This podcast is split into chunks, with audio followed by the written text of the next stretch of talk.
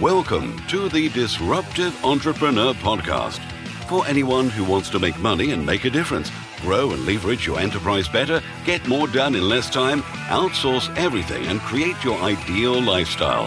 And now, your host, eight times best selling author and double world record holder, Rob Moore. Hi, it's Rob here.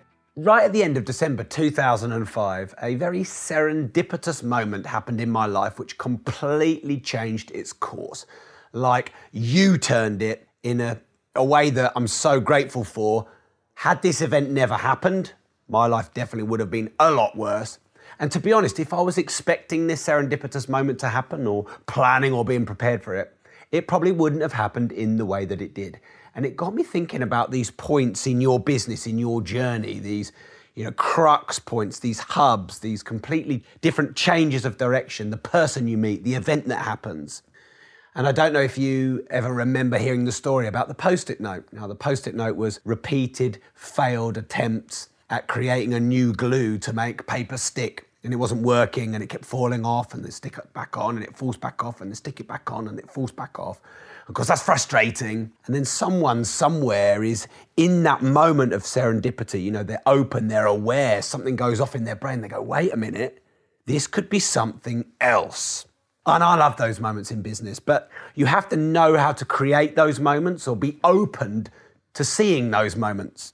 And I've got a few stories for you, and I'll finish my December, end of December story at the end of the podcast as well. So you probably know that in 1492, Christopher Columbus, he discovered America. Maybe what you didn't know is he was looking for a new route to India. Because how do you know to look for something that you don't know exists? But of course, somewhere, somehow, he must have been open, aware, at least in his peripheral vision and awareness, of finding something new. Hence, disco- uh, the discovery of America. Now, Alexander Fleming discovered penicillin completely by accident. He was going off on his holidays and he failed to disinfect cultures of bacteria when he came back, he found them contaminated with mold, which of course became penicillin, which had killed the bacteria. It was just a complete accident. But of course, you could come back, you could see that, you could think, oh, I've messed it up straight in the bin. But there's a pause, there's a moment, you know, when time stands still, when you're like, oh, what's this? There's the curiosity, the inquisitiveness, the resourcefulness in those little moments. And I think those little moments happen in your business and your life journey, maybe a little bit more than you think. But you need to pause, you need to breathe, you need to look at the mistakes, the failures, the, the things that went wrong, the failed tests, and just give yourself that split second to think curiosity, resourcefulness, you know, inquisition. And I think you will experience more of these serendipitous moments in your business and your life. I've got more though. So Kellogg's accidentally discovered the cornflakes. They cooked wheat and they left it unattended for too long. Uh, I think it was over a day. They tried to roll up the mass like they normally do with their procedures, and uh, it, it, wouldn't roll up properly, and it created all this flaky material, which of course is now the cornflake. And God knows how many billions of boxes. I wonder how many cornflakes have been sold the world over. Message me uh, in the disruptive entrepreneur community if you can find out how many cornflakes have been sold in the world ever, and I'll give you a free copy of both my new books when they come out. While Percy Spencer was testing a magnetron for radar sets, he noticed in his pocket he had a peanut candy bar and it had started to melt. And again, instead of just picking it up and chucking it in the bin, he looked at it and why is this melting? Anyway, that process became the microwave. And isn't that interesting? That split second moment when he could have just chucked it in the bin. A friend of a very famous actor insisted and pushed that this actor audition for a role as an ugly janitor. He said, Look, just go do it for a laugh. Anyway, that was Johnny Depp, and of course, now he's one of the highest paying actors in the world. So if someone who cares about you, who believes in you, is encouraging you to go and try something, whether it's for a laugh or a bit of fun, an audition, a business pitch, going to a networking event or whatever, instead of resisting, why don't you think, you know what? Why don't I give it a go? There was a man sitting on the sidelines of a film who was wearing a cowboy hat. And someone approached him and asked him, Do you fancy being an extra in this film? You know, you, you're wearing the cowboy hat, you look like you could fit in a Western film as an actor. The man who was sitting on the sidelines, who accepted the role as the extra in this film, was John Wayne. So, are you ever sitting on the periphery of anything, or are you ever ge- getting given opportunities by people that, in that moment, it doesn't look like that exciting an opportunity? You know, it's an extras version of your business. And could it lead to something bigger and bigger and bigger and bigger? Because, because we are attracted and allured in business and celebrity world that, you know, you get your big chance. But actually, most of the time, the big chance isn't the big chance. It's a tiny little thing on the side that opens another door, which gets a little bit bigger, and opens another door, which gets a little bit bigger, which opens another door, which gets a little bit bigger.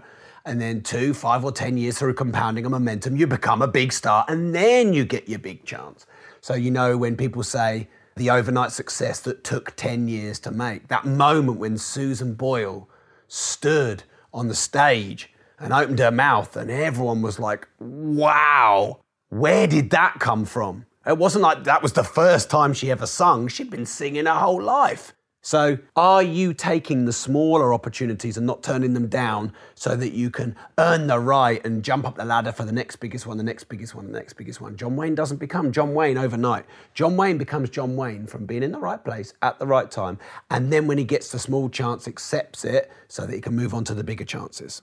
When George Lucas was casting for Star Wars, he wanted only new actors. He didn't want to use actors that he'd used before. And he'd used actors before and thought that they were great, but he really wanted a new cast for Star Wars. While the auditions were going on, the agent of a now very famous actor encouraged his client to go on set and fix a door and do some carpentry work while the auditions were on because this particular actor had played a role for George Lucas before and therefore wasn't going to be casted for Star Wars. Whilst this actor was fixing the door, George Lucas was quite taken by his appearance, decided to give him an audition. This actor was Harrison Ford. Harrison Ford got the part of Han Solo in Star Wars, and the rest is history. I just love that story, and I think it's got so many things we can learn. Number one, don't accept the decision that people make if that's not the decision you don't want it to be. Number two is have a little trick, have a little game to get yourself in the right place at the right time, the right position in front of the right people. And then, of course, when you get your opportunity, take it. A video was posted on YouTube of a very famous singer who only did the song on the video as a dare. This video got the attention of Usher, who was a huge sensation at the time. Usher agreed to be this singer's mentor, and this singer was Justin Bieber. And now, of course, Justin Bieber is absolutely huge. So have a bit of fun, take a few gambles, take a few risks, put yourself out there. You never know where it could lead. This penultimate story is one of my favorites.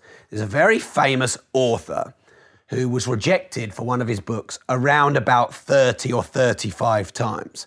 Now, he was so sick of getting rejected that he put the manuscript for the book in the bin. His wife pulled the manuscript out of the bin and said, Look, give it one more go. The author was Stephen King, the book was Carrie, and of course, now Stephen King must have sold hundreds of millions of books. So someone saved him, someone had faith in him. When he'd given up on himself, someone still backed him. And I think that's a, a great advert for being around good people. It's also a good advert for don't give up because the next time, the time after you gave up, the very next time after you gave up, could be your big moment when you grow your business or your brand to a greater level. So, right at the end of December 2005, I went to this property networking event. Now, I'd only read a couple of books that someone had given me the week before. I was really painfully shy and introverted, so I hated the thought of going to networking events. I had quite a lot of money hang ups, so I was just not really very a businessy type person. I was an artist at the time, I was all creative. But someone had said to me who was hanging my art at a gallery, you should go to this event, you should go to this event. It was nagging me and nagging me and nagging me.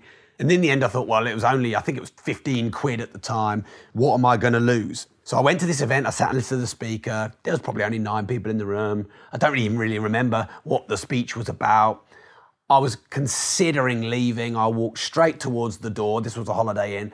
But just on the right before you got to the doors to leave was the bar. And I just thought, oh, well, I'll just turn into the bar. I turned into the bar. I had these really rubbishy, cheap Vistaprint business cards. I went and handed them around. I couldn't even look people in the eye and I didn't even want to talk to them. I was just kind of like giving them away like some kind of idiot. And I sat at the bar, and the last person I spoke to, I bought him a drink. I offered him a Diet Coke. He was really grumpy. At the time, I didn't even want to buy people drinks because A, I couldn't afford it, and B, I was worried that I had to sit there and talk to them. So I was really pushing myself out of my comfort zone. This man that I met there is now my current business partner, and we have been for 11 years, Mark Homer. Um, uh, we've done tens of millions of pounds worth of business. I've lost count, 50 million pound or more probably. And uh, we've got 700 properties that we manage and over 500 that we own or co-own. And you know, we've written a lot of books together, and he's become my best friend. And I'll be his best man at his wedding this year. He'll be my best man at my wedding this year. And he taught me so much about property and business. And I think I uh, helped him with his personal development, his health, and his mindset. And it was an unlikely partnership because we're very different people. But I'd been failing in business uh, for a good few years on my own, failed as an artist, failed as a pub landlord, failed as an architect. And the only real difference then to now is him because I still make the same mistakes I make. I'm still pretty much the same person except I've probably learned a bit more and maybe a little bit more elegant, uh, less emotional. But ultimately, 95% of me is the same then as it was now. So he's the main difference in my life. And were it not been for that meeting, life would be very different. And to be honest, had I known he had money and had I known it was going to happen and had I had time to plan and prepare, I probably would have been nervous. It wouldn't have been natural. I might have had too high end expectations. I might have put pressure on myself. All these things could have come into play that didn't come into play. But because I didn't know he had the money to build our property portfolio, I wasn't looking for it, therefore I wasn't desperate, therefore I was just being myself. And uh, yeah, it was just a, a great moment of serendipity in my life that I will be grateful for for the rest of my life until I die. So hopefully these stories have given you a little bit of faith that what you're doing is right, that you should keep going. I've got six points I think that we can learn from these. Number one is you've got to get yourself out there because none of these moments of serendipity and these, you know, that you becoming an overnight success, but in one moment, but from all the hard work you've done, none of it's going to happen if you don't get out there. Get out there on social media, get out there to events, meet people, go for dinners, go to openings, launches, charity functions. You've got to get yourself out there, put yourself out there if you've been putting yourself out there for quite a while and you're like, it's not happening and you're impatient and you know your, your faith is eroding, you've just got to keep putting yourself out there because it will happen if you keep doing it. Number two is looking for the good in the bad, looking for the cornflake in the failed rolled up corn, looking for the post it note in the failed glue, looking for the penicillin in the failed cleanliness of bacteria. Uh, I don't know if you've ever heard the song by Nirvana, Smells Like Teen Spirit. It's a very famous song, and the, the chords in that song are misplaced chords. In fact, most of heavy metal is misplaced chords. In fact, a lot of heavy metal is detuned chords, so out of tune music.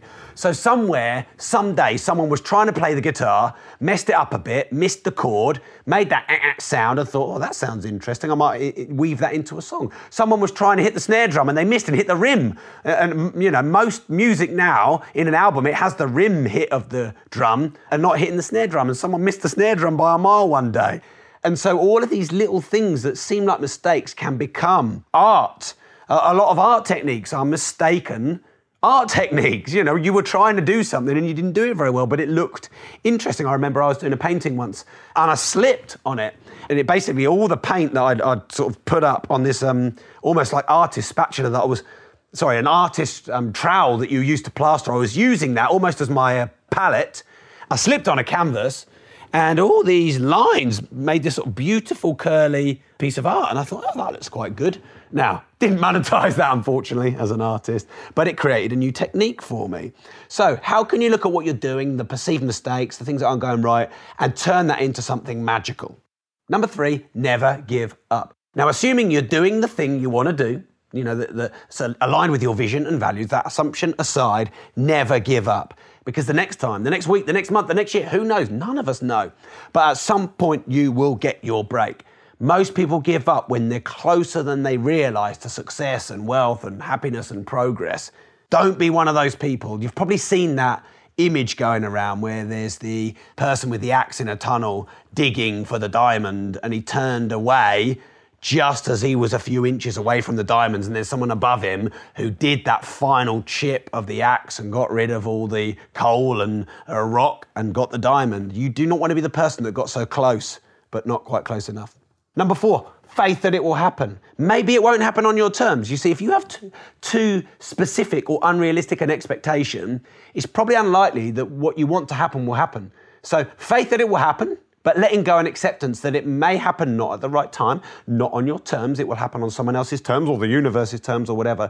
So being open to the opportunity, setting the goal, but letting go of it being so perfect and specific and um, letting it happen on the terms that it happens, not necessarily on your specific terms. Otherwise, you might chuck away all these great opportunities. Number five, it's never too late to start, but it's always too late to wait.